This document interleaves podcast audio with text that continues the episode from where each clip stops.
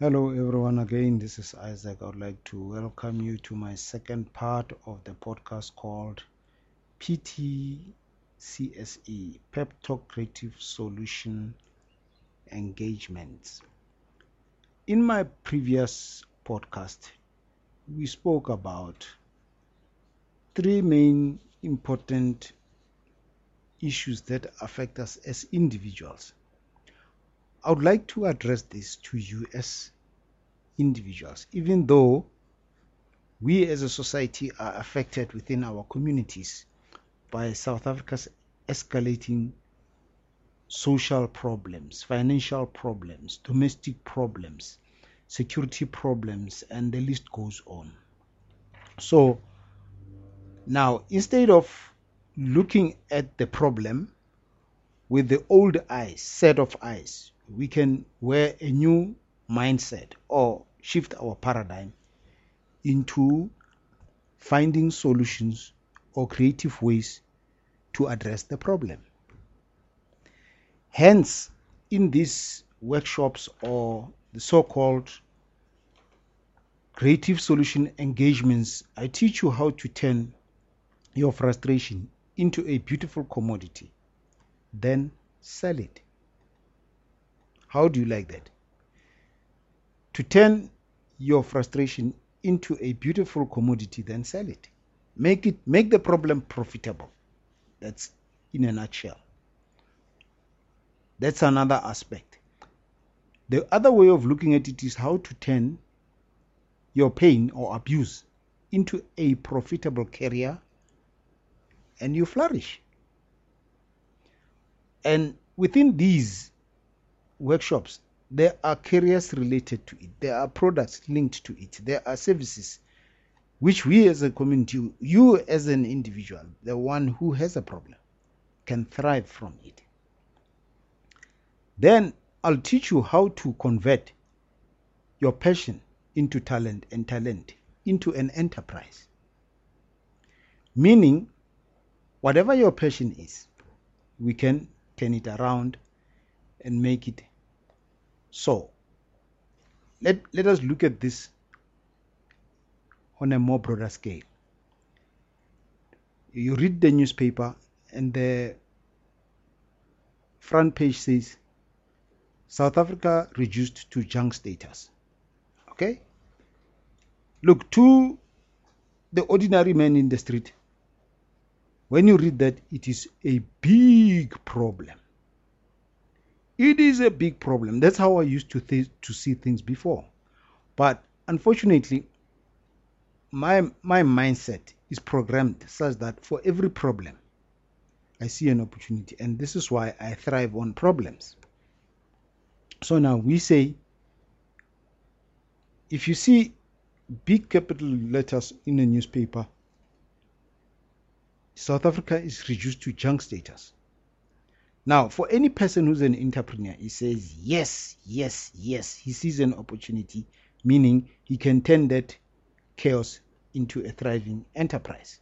So, I would like to entertain the idea that being a South African is not only a blessing, it is a God given, um, what can I call it? We are very lucky to be South Africans. So we don't we shouldn't see South Africa as a problem, but we should see it as an opportunity. Unlike the other African states, they have more serious problems than we have. They could have turned those problems into situations. But we have now the second phase after our democracy to turn things around.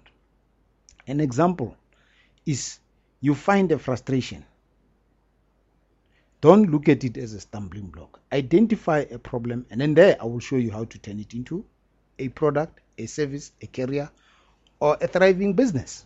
So, if you look at, listen to the radio, especially these talk shows, the one thing that I don't like with the radio talk shows is that they, they highlight and thrive on digging problems out of people's um, situations, even our communities by people phoning and talking about their problems. One of the most common topics that they talk about is education, poor education, unemployment of graduates, youth and drug abuse, and, and crime. You switch on uh, the, the, the, the most prominent commercial radio stations. I mean, they are big news and they su- supplement the big corporate newspapers that also sell bad news, which is a good news for us who thrive on on bad news to turn those bad news into products or services. So June has been a very busy month. Uh, May and June has been a busy month for South Africans. The, in May, there were problems of women being killed, uh, children being abducted, uh, crime in hijacking, and so on. And this month, it's it's a youth celebration month uh, of June 16, especially yesterday. We were celebrating the June 16, 1976 riots. So people are still talking about uh, discrimination, uh, unemployment, and a, a lot of things. And in this talk show, uh, obviously, I must give credit to them because this talk show was hosted by by 702. Uh, I would like to share with you this clip. It will make sense so that I can link it to to this topic. Then it, it will make sense once you understood what it is all about. So let me just find it and excuse me for the poor quality because I'm trying to transfer one application file to another. Hold on. About a couple of weeks back, um, uh, to say, you know, the, we talk about the youth dividend. You know, we've got this dividend, but the the caliber of that dividend is it's incredibly reducing over the time because of all these problems that we're having. So people that are qualified are not given opportunities. Listen, you know, I was hacked. Was it last year or so when the NYDA board uh, was um, um, was you know that whole process. And I said, but guys, you know, might you be belonging to a political party for you to participate meaningfully, to be to, to have an equal uh, chance mm. to you know to get in there. Um, so so so yeah, you know, listen, there are, and we're not saying government is not doing well. I mean, we've got, we can list a whole. Okay, let me put, let me ask the question this way, and I'm going to start with you, uh, If 2019 was tomorrow, would you vote, and do you have a clear political preference? Sure if 2019 was tomorrow, would I vote? Um, definitely, I would vote because I can't just be talking about change and not make the change myself. So I would vote. Uh, what was the other question? Do I have a clear what? Do you have a clear party that represents you, or would you be embarrassed to say who you voted for reluctantly? you did very. So basically, you so you were puzzling through your vote. I think you know it took me many votes before I reasoned the way you do. It sounds to me like you had the same dilemma as me, which mm. is that you had to shift your decision procedure from ideal preferences to pragmatism. Yes, um, I've only voted in two elections. I've only been old enough to vote in two elections, but definitely between the first and the second one, my views, my choices, my understanding of the game changed greatly. But I, I, I have faith in. Mm. Okay, very quickly, I want to hear from you guys as well. Uh, what do you? Where? What? Okay, you've got a red rose. Listen, I think um, you know it's becoming more and more difficult now because you know the, the rhetoric is, is, you know it's growing now. It's very populist, um, so you, you, need to be careful around. Uh, I, I'm careful, you know, around you know the the kind of policies people define.